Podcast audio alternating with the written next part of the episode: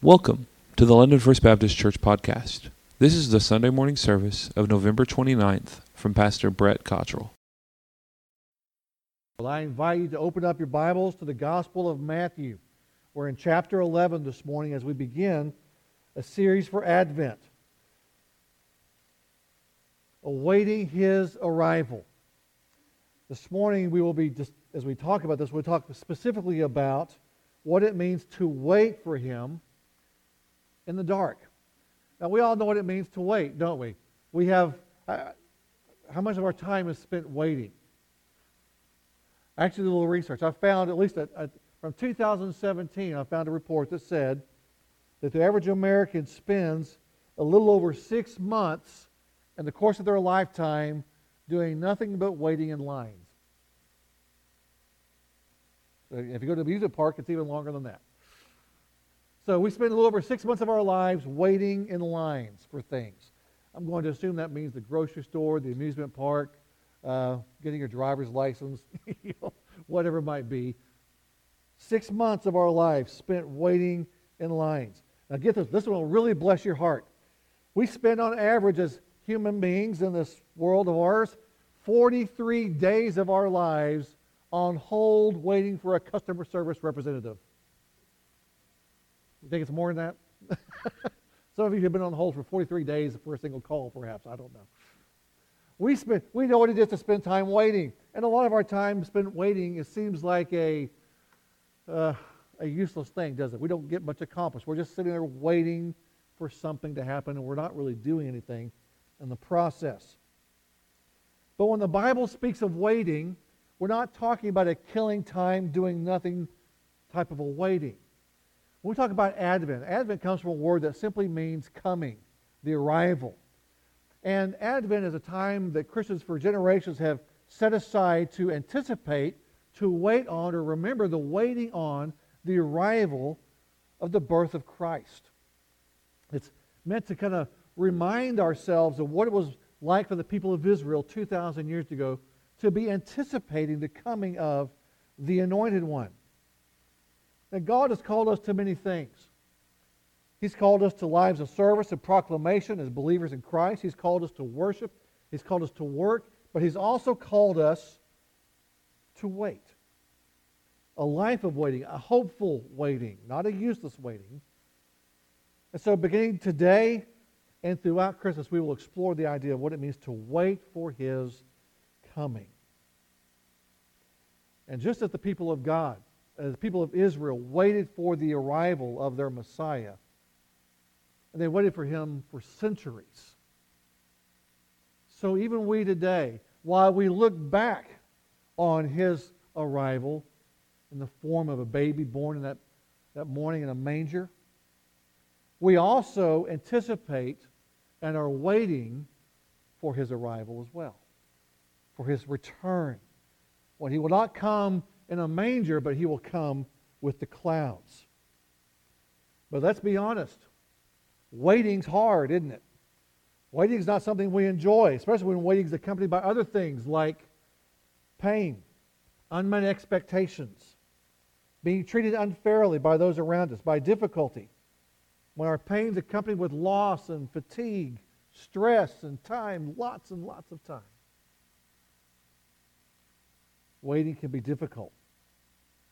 I want you to, in Matthew chapter 11, read with me these first 6 verses, and we'll see one that we know well, John the Baptist, wondering about the timing and waiting for Jesus. Matthew chapter 11, verse 1, when Jesus had finished giving instructions to His 12 disciples, He departed from there to teach and preach in their cities. Now, when John, while imprisoned, heard of the works of Christ, he sent word by his disciples and said to him, "Are you the expected one, or shall we look for someone else?" Jesus answered and said to them, "Go and report to John what you hear and see. The blind receive sight, the lame walk, the lepers are cleansed, and the deaf hear. The dead are raised up, and the poor have the gospel preached to them. And blessed is he who does not take offense at me." Heavenly Father, as we come to the Scripture this morning, as we anticipate the celebration of your first arrival and look forward to the coming of your second arrival, Would you, through your word this morning, encourage and strengthen our waiting. Give it meaning and hope. And enable us to be a people anticipating your work. In Jesus' name we pray. Amen. Waiting sometimes, or often does, mean knowing that the way things are right now isn't the way they're supposed to be. So whatever it is you're waiting for, if you're at the doctor's office, you're waiting to see the doctor because something is not the way it should be, and you're hoping to meet with him, waiting to meet with the doctor to hopefully get something worked out and make something better. If you're waiting on that turkey to cook and you smell the turkey on Thursday morning, you're waiting on a meal being prepared, whether it's at McDonald's or anywhere else. You're waiting on the meal, you're feeling hungry, you have a need, you want something to change, so you wait in anticipation for the meal to arrive. When we wait, we're waiting for something to change because we know something needs to be better than it is at that given moment. Now, whether it's something small like that, or maybe it's something bigger. Maybe we're waiting for the arrival of someone that we haven't seen in a long time that we love greatly. Maybe we're waiting for recovery from an injury or from a trauma or disease. Again, something in our lives isn't quite the way we think it ought to be. Maybe it's not quite the way it should be. And so we realize that there should be a change coming. We anticipate a change coming. We're looking forward to a change coming. And whatever it is that brings that change, sometimes we have to wait for it. So when we are waiting, we are already acknowledging that something right now is not quite the way it should be. Whatever the details are, we want something to improve. We want the circumstances to change for the better. But waiting is hard when things don't seem to change at the pace we want them to. When the meal doesn't come fast enough, when you wait for a long time in the doctor's office, when whoever it is doesn't show up, their plane is delayed or their flight is delayed or for whatever reason they aren't here when you want them to be here. Waiting is difficult when healing takes longer than we anticipate. In Matthew chapter 11, John the Baptist is in prison. Now, we know who John the Baptist is. In fact, during our Advent reading this morning, we heard a little bit about the birth announcement of John the Baptist. We heard a little bit about what he would do and what he would be. John the Baptist, I don't know about you, but I had this vision of John the Baptist. He's, you know, the Bible describes him as someone who was out in the wilderness, ate locusts and honey. When I see John the Baptist, I think big old bushy-peared mountain man type of a guy. Voice just carried. You know those guys that when they have a little oomph to their voice just kind of carries across the countryside. I see that, I hear that when I think John the Baptist. I mean, I think John the Baptist, he's one of those guys that he called out power. I mean, he called the Pharisees all kinds of names as he's preaching at them. His basic message was, repent, for the kingdom of God is at hand. I mean, I think of Elijah, I think of Jeremiah, I think of Isaiah, I think of all these Old Testament prophets when I think of John the Baptist. And John the Baptist at this time is actually in prison because he did exactly that. He had called out King Herod. This will be the King Herod that sometime in the next couple of years will bring Jesus before him and make fun of him and demand a miracle and ultimately send him back to Pilate for crucifixion. That King Herod. And John called him out. King Herod had his brother killed so he could marry his brother's wife. Scandal. And so John the Baptist called him out. And the result was John the Baptist is now in prison. He will end up not too far from now with his head chopped off for all his efforts. This is John the Baptist, that bold, brazen, loud preacher, prophet, if you will, kind of very much the last of the Old Testament era prophets. That's who John the Baptist was. Out in the wilderness, baptizing people, calling the nation to repent. And yet, despite the fact that he had, to his own disciples, pointed Jesus out and said, look at him, that's the one. Jesus had come before John, been baptized. John had seen God's presence through the Holy Spirit descend upon Christ. And John told everyone around him, that's the Lamb of God who takes away the sins of the world. And that very man, that very John the Baptist who made that proclamation, who pointed people to him, who said things like, he must increase, I must decrease, is now in prison asking, are you really the one, or should we be looking for somebody else? What would cause a man that sure, that bold, that strong, to begin to wonder and doubt?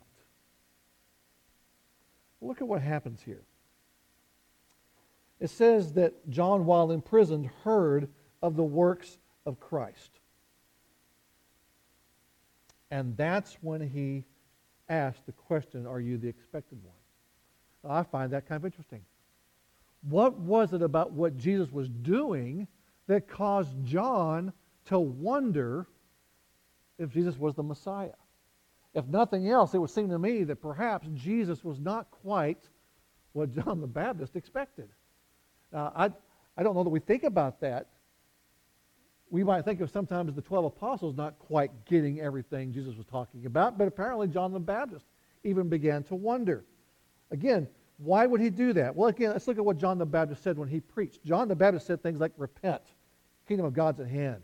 He's talking to the Pharisees at one point, and John the Baptist says this, the axe is already laid at the root of the tree. Every tree that doesn't bear good fruit is cut down and thrown into the fire. He's looking at the Pharisees when he says that. He's basically telling the people of Israel, the leaders of Israel, you're about to get chopped down and thrown into the fire. This is John the Baptist. John says, one's coming after me, and he will baptize you with the Holy Spirit and fire. He will gather his wheat into the barn, and he will burn up the chaff with unquenchable fire. Know what John sees in the Messiah? John in the Messiah sees someone who's going to come in and burn the place down. John looks out around him and sees all the bad stuff. He sees the corruption. He sees the false teaching. He sees the religious hypocrisy. And he looks around them and says, listen, you guys are about to be toast unless you repent. Because one's coming after me and you think I'm harsh. The guy coming after me is going to chop all the trees down and burn the place down. That's kind of what John the Baptist is thinking. And now, let's flash forward. John's now in prison for that type of thing. And he sees Jesus doing what? In the immediately preceding chapters in Matthew 8, 9, and 10, if we were to go back and look, what you would see is this. In Matthew chapter 8, Jesus healed the son of a Roman centurion. Now, what do you think John thinks about the Romans? And yet Jesus heals the son of a Roman centurion, the family of the enemy. In chapter 9, Jesus called a tax collector named Matthew to be one of his disciples. A tax collector, a traitor to the Jewish government and the Jewish people. He also cast out demons in an area called the Gadarenes, a Gentile area. He resurrected the daughter of a synagogue leader. We've already seen what John thinks about the synagogue leaders and the temple leaders.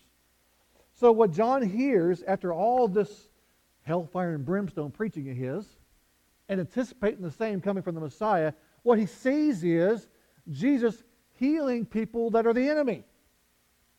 He sees Jesus healing Gentiles. He sees Jesus calling tax collectors and traitors. He sees Jesus talking about grace and compassion and forgiveness.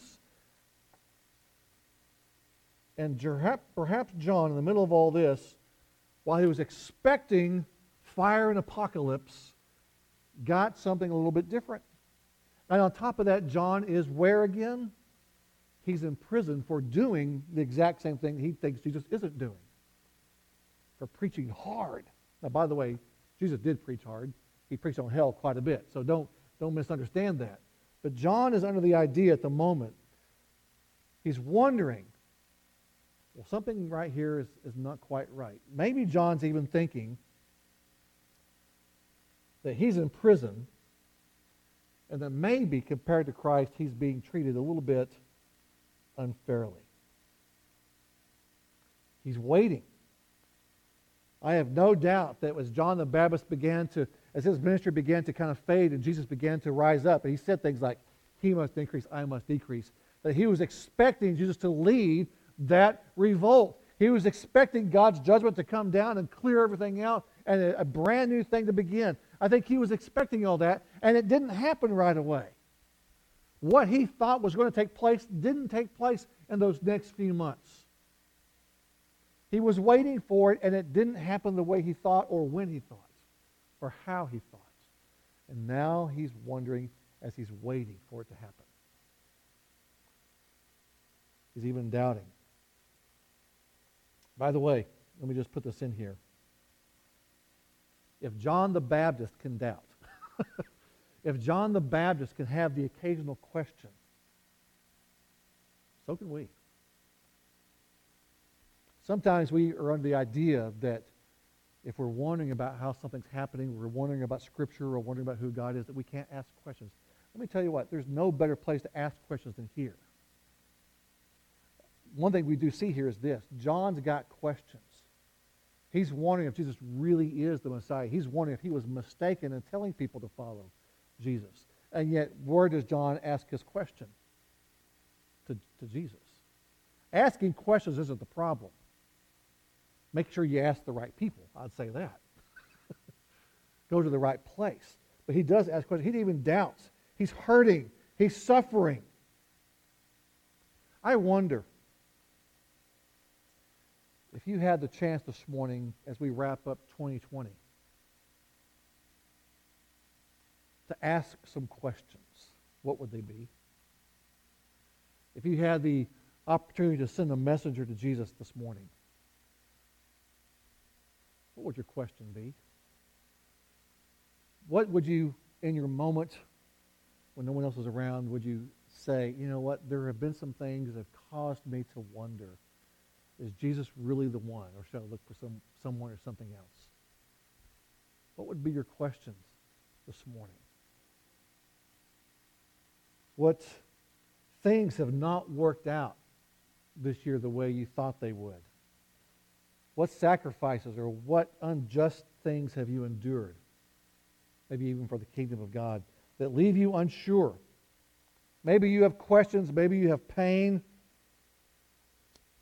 maybe you wonder about the big picture portion of the world, but maybe you just think about your own struggles and hurt and go, Lord, I don't understand why. And you're in the same position that John the Baptist is in Matthew chapter 11, waiting for answers, waiting for what you thought God was going to do to actually take place.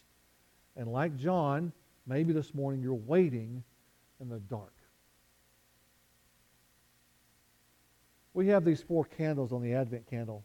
There's four candles in a ring and then one candle in the middle. If you're unfamiliar with this, let me tell you a little bit of the picture of what's happening here. These four candles stand for peace, love, and joy, and hope. The middle candle, the white one, stands for Christ himself. And as we anticipate the arrival of Christ, as we remember the arrival of Christ specifically at his birth, we recognize that the closer we get to his arrival, the more light there is. That as we anticipate his coming, that the darkness will fade and the light will come. And so what happens is each week we light another candle. There's more light until finally at the very end, all the candles are lit and the light has arrived. That's the picture there. And for John the Baptist in Matthew chapter 11, as he's in that prison, all he sees is dark. Because things are not looking and working out the way he wanted to. It's difficult. Advent's about waiting and looking for his coming. It's about anticipating the coming light, though that right now we may still be in darkness.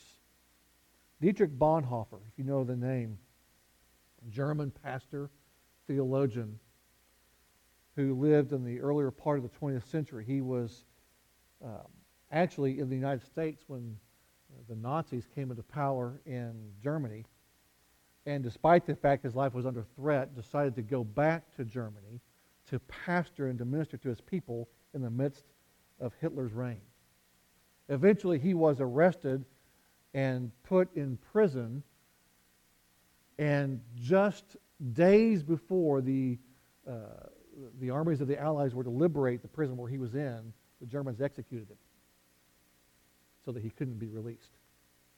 Dietrich Bonhoeffer said this about Advent, about the anticipation and the arrival of Christ, that celebration.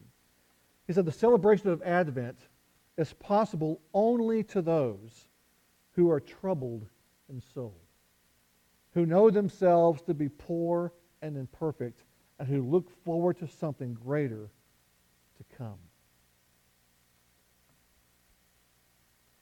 Advent means much more when we know what it is to wait in the dark. Advent, in some ways, even symbolizes not just what the people of Israel were dealing with 2,000 years ago, but what we as a church are dealing with even today. Because just as the people of Israel waited for the original coming of the Messiah, if you will, we wait for his return. Ancient Israel was in exile, waiting and hoping in prayerful expectation of the chosen one, the coming Messiah. They looked back to their past to find themselves resting on the promises of God and his past acts of deliverance, whether it be their release from Egypt or the traveling through the wilderness. And they looked for God to do that again for them. And you and I this morning can look back at the cross and look at what God has done in the past, but also look forward to what he will do in the future. The coming of Jesus, we're waiting for him, is not a wasted time. It's not a useless time of just sitting down there and killing time on your phone playing a game. When God asks us to wait, there is something substantial going on. Waiting reminds us that the world is not how it was created to be, and that it's not how it will be one day again. The world around us, let's be honest, is not right now cheery and sweet and perfect. We come to Christmas, everyone likes to talk about all those things. All the commercials on TV are about that. All the songs are about happy, sweet times. But you and I know that's not what Monday morning is going to look like, is it? The pain of the world into which God, his incarnation, Christ came, is plain in the days. If we look back, we know the world of Jesus Christ's birth was a world that was in crisis, the world full of pain. It was a world full of refugees, protests, suspicion, conflict, poverty, uncertainty, and death. Sounds a whole lot like our world today, doesn't it?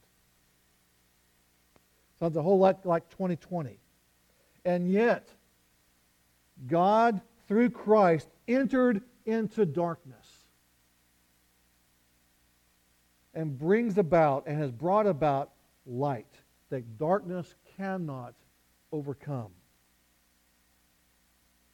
Waiting reminds us that the world is not as it should be, but what it will be one day. We are waiting for the activity of God. Waiting reminds us that we, in fact, need a Savior. You and I, our world, we are wounded. We need help. Waiting reminds us of God's promises. Now, it's easy to lose sight of what God has said, just as it was for John the Baptist. When we are confronted by extreme pain and difficulty and even what seems like overwhelming darkness, all we can see is that. But waiting reminds us that we need deliverance. John wasn't going to get out of that prison by himself. We're not going to get out of the darkness by ourselves. We need a Savior. Waiting is also a sign of trust and faith. When John, in fact, did have his questions and doubts, he at least knew enough to go to Jesus with his questions. Trusting God when we don't hear him, can't see him, and don't understand what's going on around us, ultimately will strengthen and purify us. If our faith is based only on the idea that everything will be okay all the time, if our faith is only in effect if everything in our lives is just exactly the way we want it from day one, that's not much of a faith. And then the first time something goes wrong, our faith will be gone. Our faith must rest on the idea that God, even when we can't understand, will still be at work to accomplish his purposes.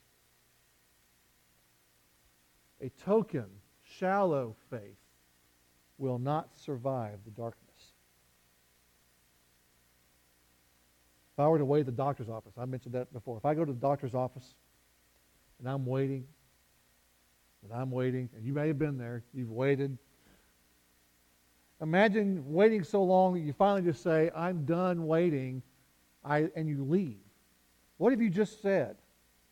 You have said that you no longer have faith that you will be seen. You no longer have faith that the wait is worth it. And so you depart. When we wait for the Lord, I am exercising faith that even though I don't see the end, I am trusting Him to accomplish what He said He would. Think about Abraham. It had been 25 years since God had told him he would have a son. And it still hadn't happened yet. And in case you think Abraham was steadfast in faith and trusting God in the middle of all that, then where did Ishmael come from?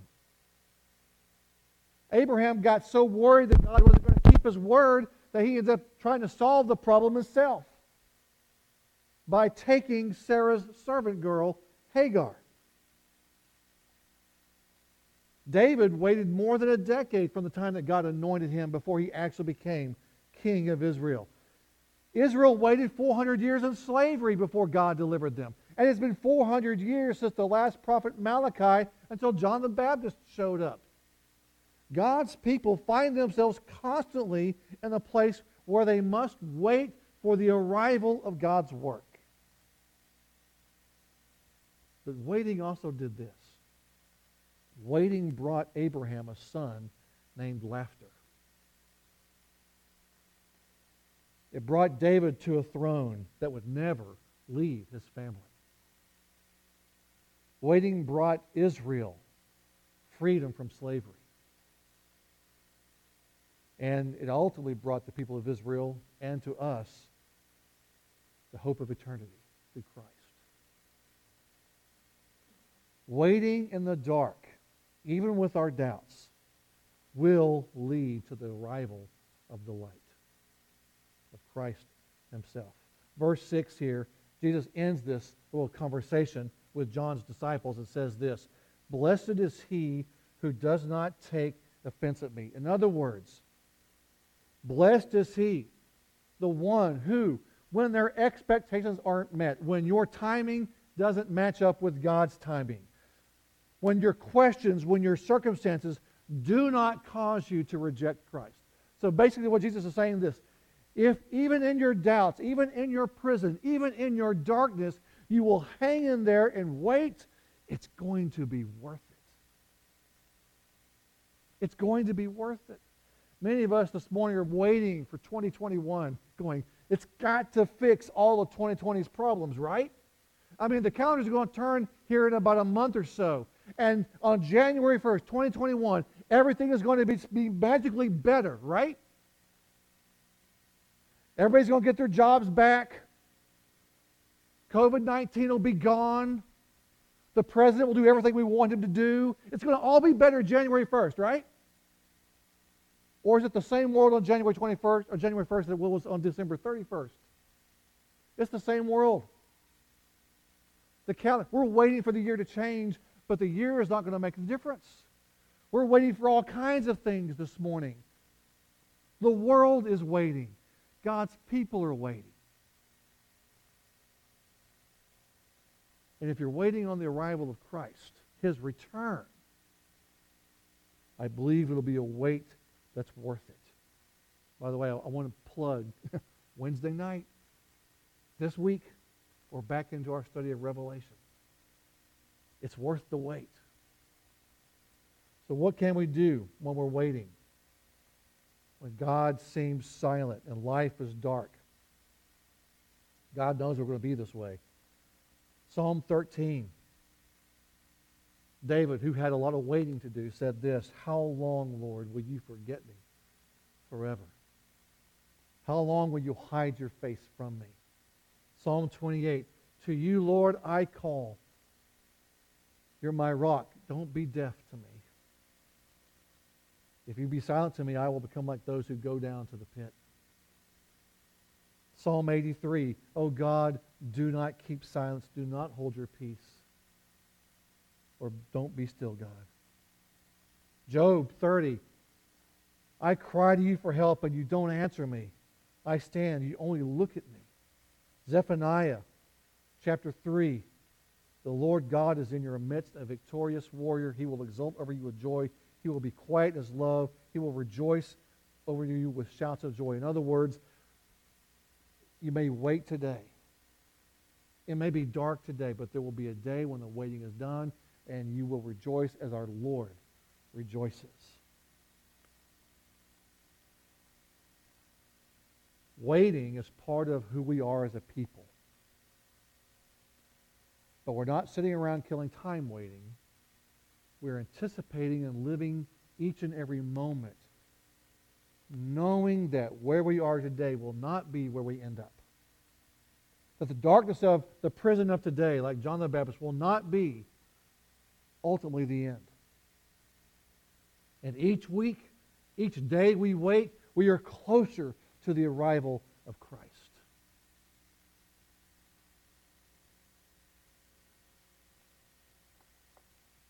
Last night, I got word that a gentleman by the name of Cliff Palmer, most of you will not know who Cliff is. Cliff was the pastor of First Baptist in Springdale, Arkansas from the late 60s throughout the mid-80s. He was the pastor that my dad came into the ministry underneath, that my dad served as his associate pastor for 10 years. And he was the pastor God used to call my dad into a walk with the Lord. It wasn't until after the years we spent with him as a pastor and then my dad as a pastor that I found out not every pastor or church preaches the Scripture. I just assumed that was the case under Cliff. Cliff is in his mid-90s until yesterday.